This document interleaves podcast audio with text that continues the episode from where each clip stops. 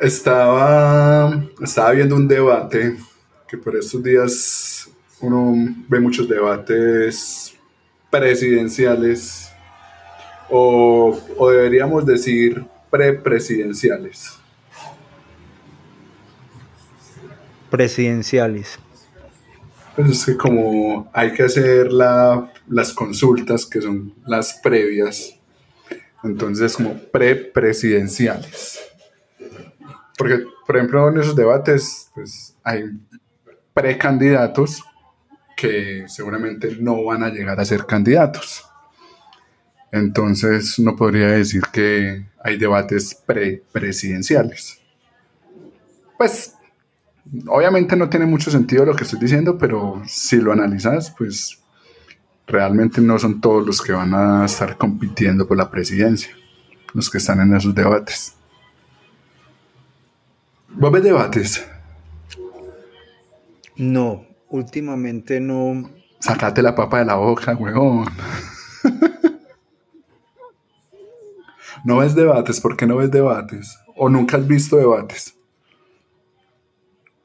¿O no te gusta ver debates? Mira, yo opino algo de, de los debates y de, de la política colombiana.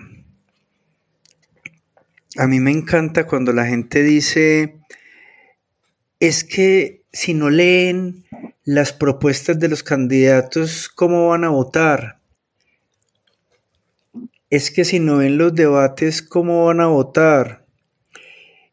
Y siento que de cada uno de los lados o candidatos, todo el mundo se apersona y dice, es que las propuestas que propone el candidato por el cual yo voy a votar son unas propuestas que van a sacar a Colombia del desatraso tan grande en el que estamos.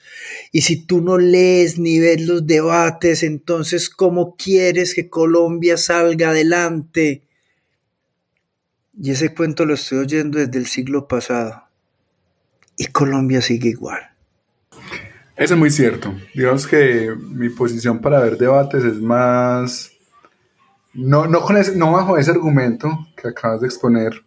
Además porque si vos te das cuenta, la fórmula siempre es la misma. En mi gobierno vamos a hacer tal cosa. Nosotros nos vamos a preocupar por tal otra. Yo no voy a permitir cuando sea presidente que pase tal cosa. Siempre son... No Yo sé voy si a elegir a los funcionarios por méritos. Sí, sí, Nadie será puesto en un puesto a dedo. Sí, sí, sí. Son Ese todos es mi candidato. Sí. Son todos muy calcados.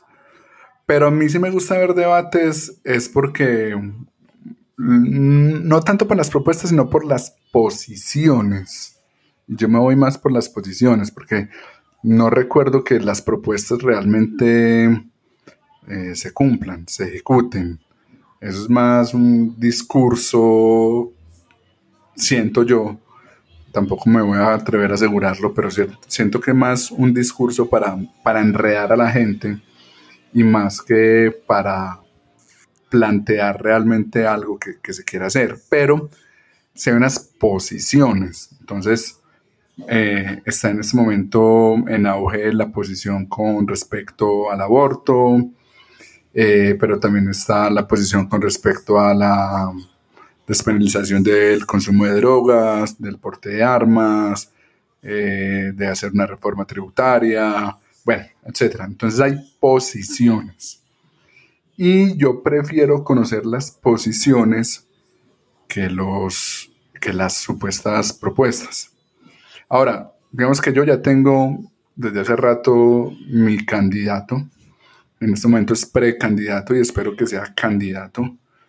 Y aún así me gusta ver los debates en los que él está porque o digo, bien, este es mi candidato, o sea, coincido con lo que dice y me gusta lo que dicen, o digo, este man la está cagando y, y, y de pronto me está haciendo considerar otro candidato, que también puede pasar y en algunos momentos sucede. Yo me voy a ir para el mundo de los Teletubbies. La democracia, el socialismo, el comunismo, la república en Francia,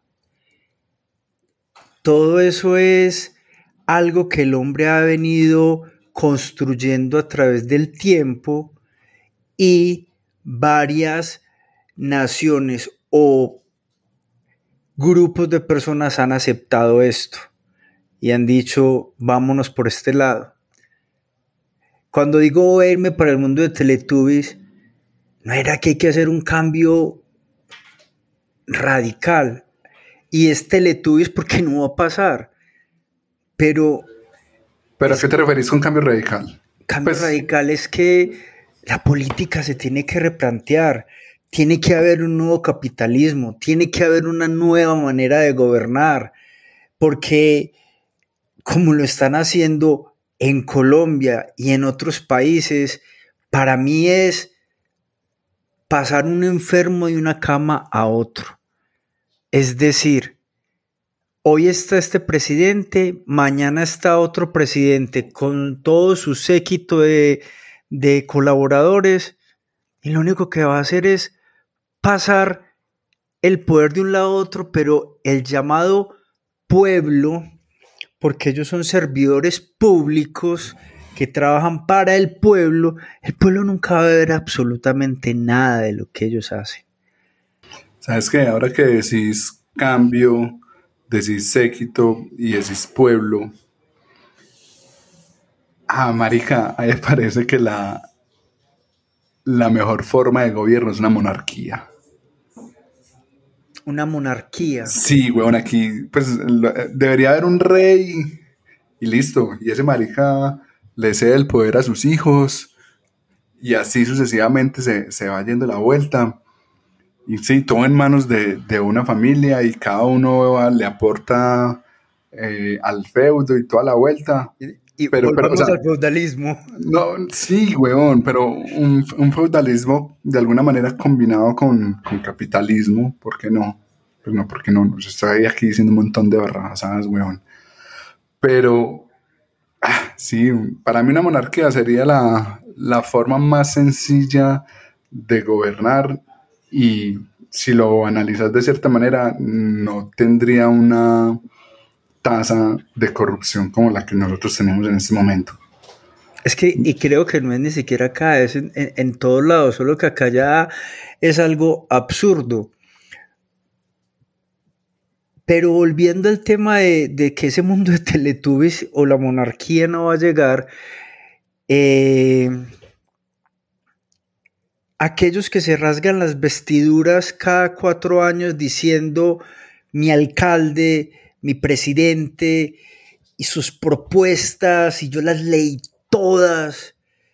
Y cuando quedó y ganó y tres años después, toda esa gente que se rasgó las vestiduras por todo este combo ha dicho, ve, y el programa y lo está haciendo.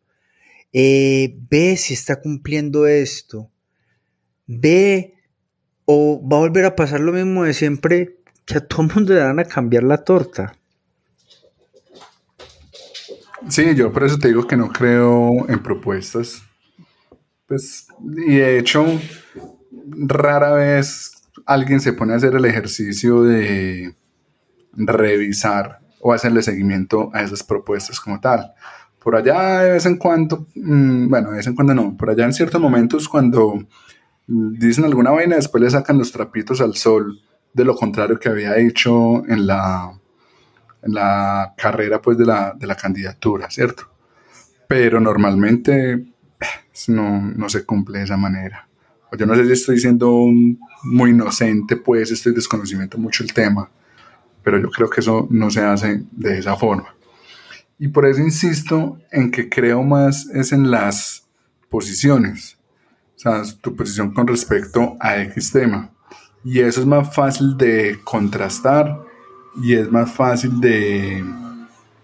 ¿Cuál será la palabra? De, sí, de contrastar, de, verificar si efectivamente sí se está cumpliendo o, o no se está cumpliendo. Y eso es muy complejo porque yo creo que así como dicen que la, política es dinámica, uno no puede ceñirse cuatro años a hacer algo muy específico porque las condiciones constantemente están cambiando. Es decir, pongamos un ejemplo muy cercano. ¿Quién carajos hizo una propuesta de gobierno pensando en que iba a haber una pandemia de por medio? Nadie. O sea, eso es de los más, de los más evidentes, ¿cierto?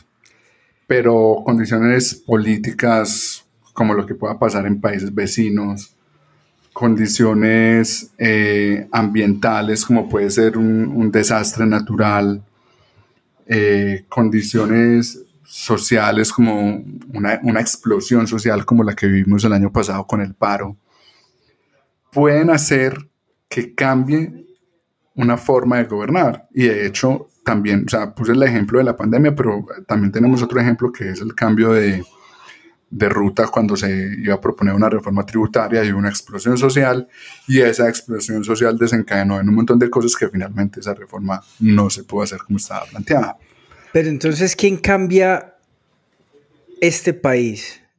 ¿El nuevo gobernante y su gabinete de trabajo? O los jóvenes, o los viejos, o cada familia. ¿Sabes qué? Yo pienso que ¿Este eso país es muy... está a cargo de quién? No, yo pienso que eso es muy, muy iluso decirlo, pero yo soy de los que cree que eso es un cambio de todos, weón. el gobierno lleva la batuta de alguna manera, aunque los cánticos de, de las marchas en el paro eh, dicen lo contrario. A ver, a ver quién lleva la, batuta, los estudiantes o el gobierno hijo de puta. Pero yo creo que eso es una, una manera de... Una manera no, yo creo que eso tiene que ser entre ambos. Y cuando hay inconformidad social, el gobierno no puede hacer lo que ha venido haciendo tradicionalmente, que es eh, hacerse el de los oídos sordos y decir aquí no está pasando nada y dejar que todo se vuelva un mierdero y después mandar el SMAT y, y volverlo todo un mierdero más grande. Yo pienso que ¿A qué, a qué gobierno te, tiene que haber mucho diálogo. ¿A qué gobierno te referís? No me digas eh, partido, sino al gobierno que viene desde hace cuatro años, desde hace ocho o desde hace cincuenta años. Pues casi 50 años creo que no había SMAT. Empecemos por ahí. Pero habían otros métodos de represión por parte del gobierno. La pregunta mía es un poco eh, con cascarita quizás, pero para mí, weón, cuando hablamos de, de es que el gobierno actual eh, tiene a la juventud y tiene a la clase obrera y tiene a no sé quién. Para mí ese gobierno actual viene hace 50 años por ahí. O sea, eso sigue siendo, esto sigue siendo lo mismo en esta república bananera. Y no sé si, la, si son los dirigentes los que van a sacar este país adelante. ¿Qué crees vos que, que se necesita entonces para hacerlo? O sea, ¿cuáles serían tus propuestas si fueras uno de esos aspirantes? No, me la. Me, no, propuestas. Yo creo que no sería un aspirante también. Hay veces pienso, esta gente, ¿por qué quiere montar acá? Y obviamente, pues se quiere montar porque es que el poder es algo que como diría Frank Underwood, eh, es mejor tener poder que dinero. Eh, Porque el poder es para poder, claro. Eh, pero yo creo que el país primero se, se tiene que empezar a entender que el cambio está en cada uno de nosotros y que está en esos reclamos que hacemos cada uno de nosotros, esas manifestaciones eh, en contra de algo que no está bien, pero que esto no sea solo porque hubo un caso importante que fue el de la reforma tributaria y todo el mundo salió a la calle a protestar y aquí podemos entrar en una gran discusión, pero la gente salió a protestar, uno porque estaba cansada y dos porque la movieron. A la gente la movieron. Porque es que para quejarse en este país hay tantas cosas, pero hay tantos intereses que buscan mover gente para que se queje. Pero nos podríamos quejar de la, de la, de la salud, del estudio, de tantas cosas. ¿Por qué las manifestaciones no se volvieron a dar? ¿Por qué se frenó? ¿Por el COVID? No creo. No, no, yo creo que hay un agotamiento también, es que eso agota. O sea, eh, yo, por ejemplo, que era partidario de, de, una protesta, del paro, llegó un punto en el que yo decía, no, marica, no más, pues, o sea, también hay que poner también hay que poner límites. Pero entonces vos pensás que todas esas manifestaciones eran un sentimiento que surgió del pueblo y de la juventud y que era algo tan natural que se movía sin ningún eh, hilo que estaba jalando a ciertas personas. A ciertas personas sí, pero hay otras que por masas se pegan de ese parche, huevón. Definitivamente. Exacto. O sea, tiene, sí tiene que haber algo que, que lidere. No me atrevería a decir que ese liderazgo proviene de esos hilos, pero me atrevería a decir que cuando estalla la vuelta, aparecen las marionetas.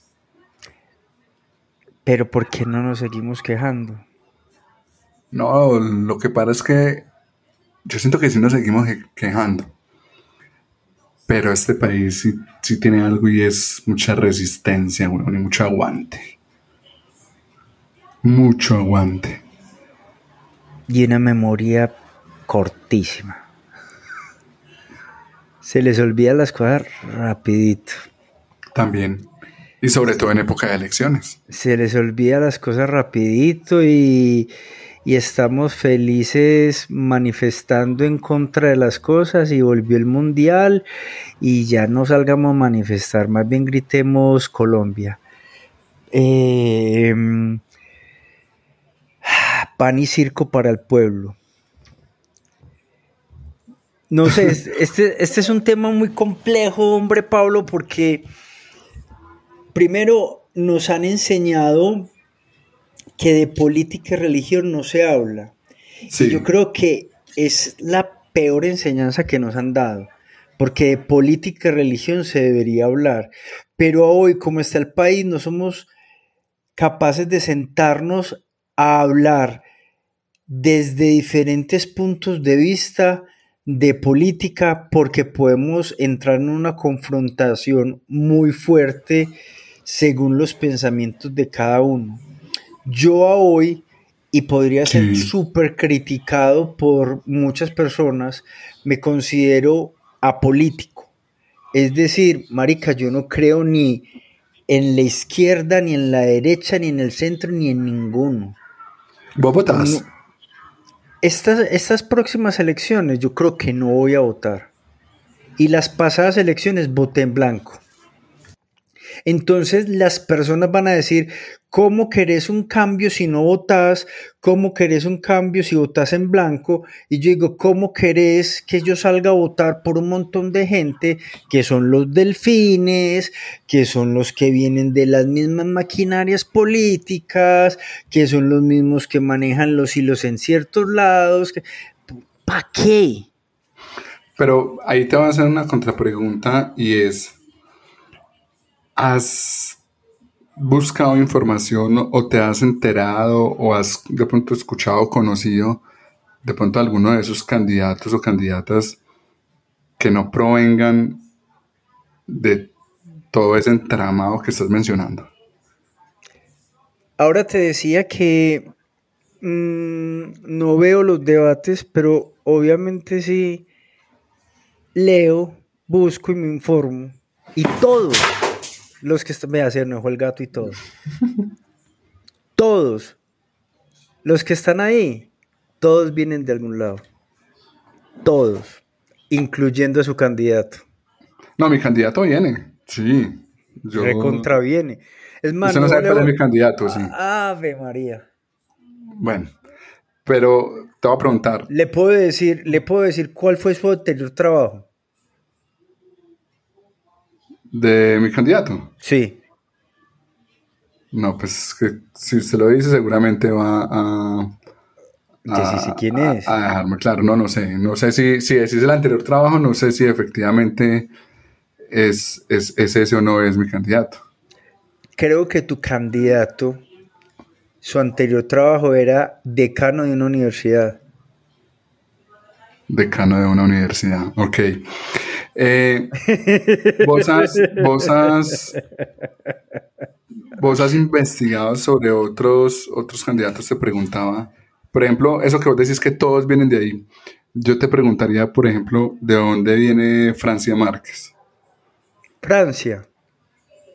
No, no estoy entrando en nombres hoy. ¿De dónde viene una una candidata con esas características.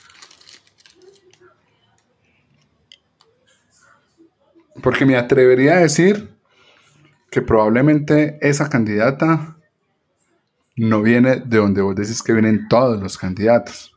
Y que eventualmente, eventualmente, podría ser una opción para tu voto. Ok pero resulta que esa candidata también eventualmente los hilos del poder la van a mover. ¿En qué sentido? ¿Cómo así? Para uno llegar lejos en la política, necesita apalancarse de las maquinarias políticas. Listo. Entonces Francia tiene un muy buen muy buena, una muy buena intención, tiene unos temas muy interesantes, pero va a ser permeada por eh, los temas de lo que llaman las maquinarias. Te voy a poner otro ejemplo. Ingrid Betancourt decidió lanzarse a la política y ser presidente y se fue para el partido eh, que más puro se quiere mostrar.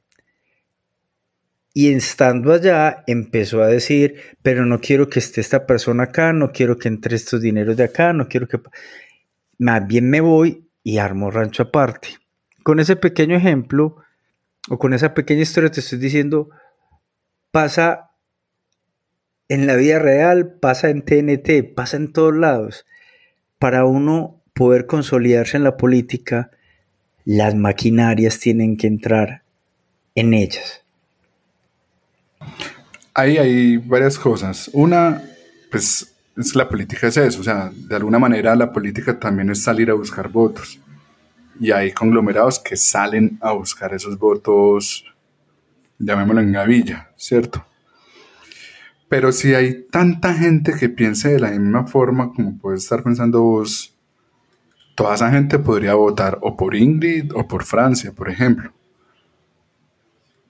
Y podría ser un, quién sabe si ganaría, difícilmente, pero podría ser como mínimo un gran golpe de opinión. Que una candidata con esas características estuviera por encima de un candidato tradicional.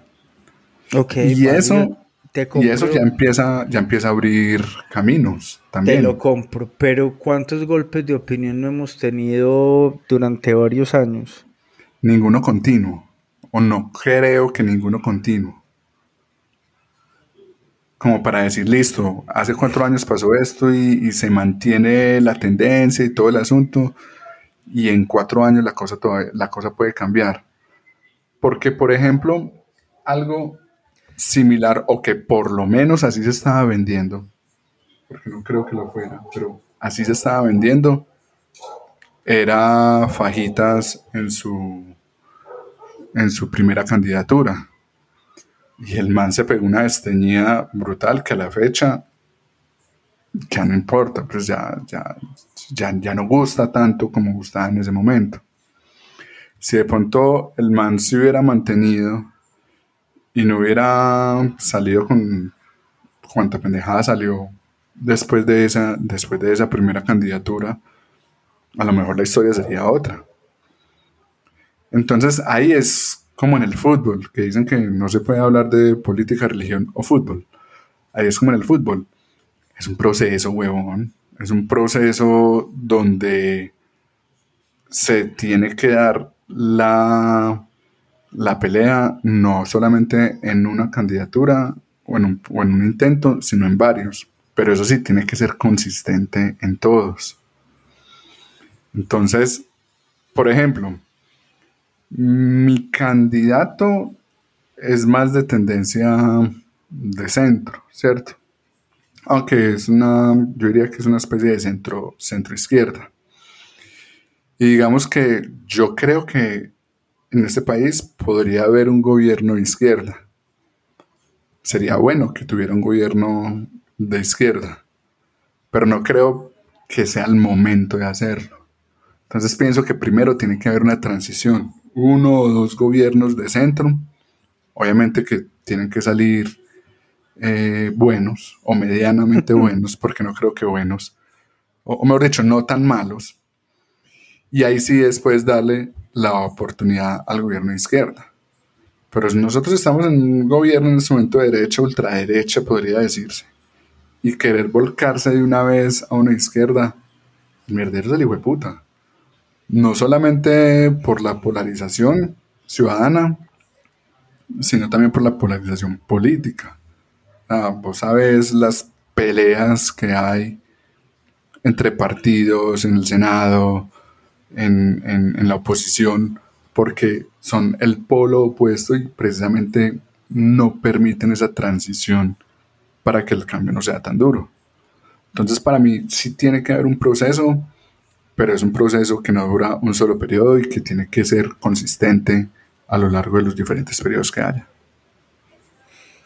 Me, has puesto a, pensar muchas cosas, Pablo, y, me parece muy interesante. Uno, voy a, voy a votar esta vez por alguien, no sé si voy a votar por Francia, no, no, no, no es algo que esté decidido, pero sí a votar por alguien que a mí me dé tranquilidad. Así no tenga opción de ganar o así tenga opción de ganar, pero que a mí me dé tranquilidad. es que de eso se trata. Eso es lo único que a hoy podría ser por el país en época de elecciones. Pero dijiste algo que me encantó y es que creo que cada eh,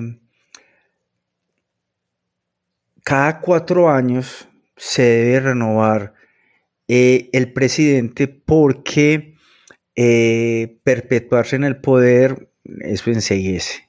¿Listo? Y enloquece.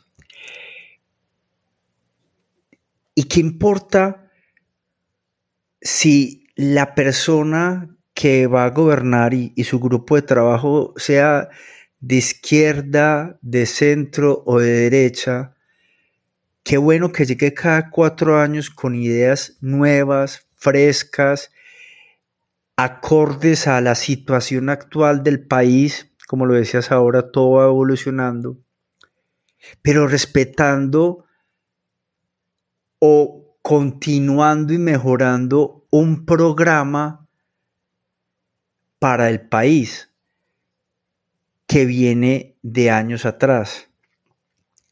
Según te lo entendí, que bueno, bueno, vamos a construir un mejor país vamos a construir un país más robusto, más estable, con una economía más sólida. Y yo creo que eso no se hace en cuatro años. Yo creo que eso se hace en un tiempo largo y debería haber una ruta que cada nuevo gobierno busque cómo fortalecerla, más no cierra acá y empecemos de cero, porque creo que eso es también algo que nos está em, jodiendo como país, porque siempre, entonces, no, esto ya no lo vamos a hacer y ya vamos a hacer es otra cosa y no sé, me, siento a veces enredado con, con cómo veo las cosas que se manejan desde el gobierno para el país. Parce, vos sos un poquito mayor que yo y de pronto tenés más memoria eh, a nivel local de un tema similar. Y yo sé que lo que voy a decir va a ser un poquito mm, polémico para muchos. Pero yo no sé si de pronto con eso que acabas de decir, que, lo tomaste como, que tomaste como base algo que yo dije previamente, no sé si de pronto te, hace clic pensar en los últimos, en, en, tres gobiernos que fueron de alguna manera continuistas en la alcaldía de Medellín. Estamos hablando de eh, Fajitas, Alonso y, y Aníbal. De alguna manera, ellos tenían cosas muy similares, eh, modelos o, formas de, gobernar con, ciertas, con ciertas similitudes. Y creo que esos tres gobiernos son el ejemplo de lo que yo acabo de decir y que vos reforzaste con lo que estabas pensando. Y es que hubo de alguna forma una continuidad del, del segundo versus el primero y el tercero versus el segundo.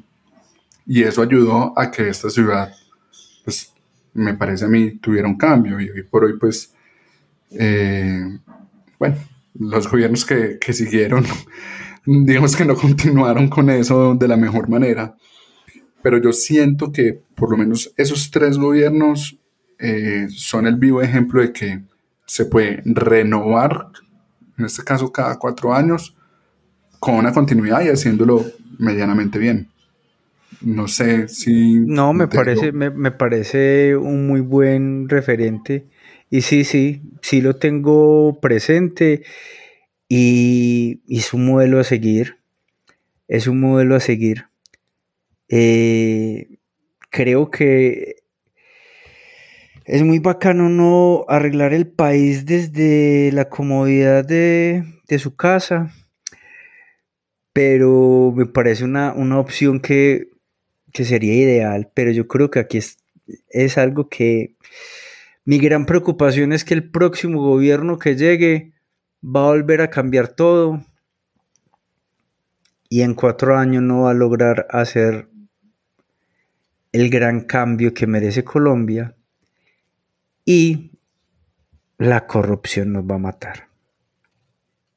Qué bueno sería que alguien en todas esas propuestas llegue y diga, yo voy a trazar un plan, el cual debe tener una continuidad, pero cada presidente o cada eh, equipo le irá sumando a este según el contexto en el que esté el país en ese momento. Sí, por ejemplo, cuando eh, volvemos al, caso de los gobiernos locales, cuando algo se declara una política pública, que se eh, crea un programa, por poner un caso, y a ese programa se le tiene que dar continuidad en los gobiernos siguientes. Eh, tratamos de, de arreglar el país, no creo que hayamos hecho ninguna propuesta para arreglar el país, no hablamos de religión, Creo que es un debe que tenemos, hablar de, religión. Pero siento que de alguna manera hice la tarea democrática del día y es que me dijiste en la mitad de este episodio que no pensabas votar y al final me dijiste que sí, independiente de por quién sea. Eso me parece un pequeño logro. No, y en esos grandes logros te voy a decir que este episodio me sirvió para mí, uno, para hacer una catarsis, quería desahogarme. Dos, ah, todavía hay esperanza, eso sí tenemos los colombianos y lo que me decís, una resistencia, una resiliencia. Todavía hay esperanza. Tres, vamos a votar, claro. Y cuatro, ojalá se iluminen porque sé que hay otros países del primer mundo que sus gobiernos piensan así. Vamos a seguir una política por varios años, va a llegar, va a llegar un nuevo gobierno, pero va a darle su estilo. Pero sí, lo mejor de este capítulo fue desahogo y voy a votar. Listo. Vamos a ponerles ese capítulo entonces, vamos a votar. Vamos a votar. Este capítulo se llama Vamos a votar. Ah, vamos, vamos a votar. Hey Pablo, gracias hombre por, por compartir este momento conmigo y por darme tu punto de vista. Como te decía, muy pocas personas hablan de política sin emocionarse de una manera ya eh, muy apasionada. Y no, estuvo bacano y, y para mí hay un aprendizaje. Entonces, chévere. Una pregunta antes de terminar. ¿Vos has perdido amigos por temas de política? Por hablar de política. No, la verdad. Eh, también he tratado de ser muy empático con las personas en temas de política.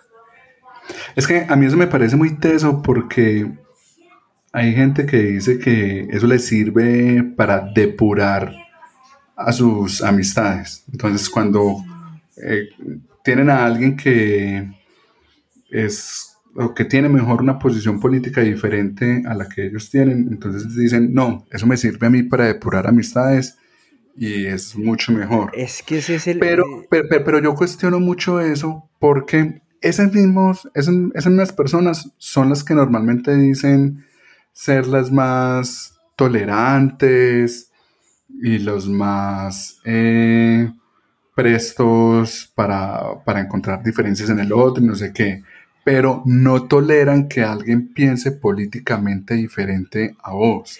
Entonces, ahí ese discurso se me da la mierda. Es que... Para mí, para mí uno podría ser amigo, tendría que ser amigo fácilmente de el que tenga una posición diametralmente opuesta y que sea el debate, sí, sin, sin irse a, a las pasiones y después sin llegar a insultos, golpes, peleas, lo que sea, pero mantenga el debate y, mantenga la amistad.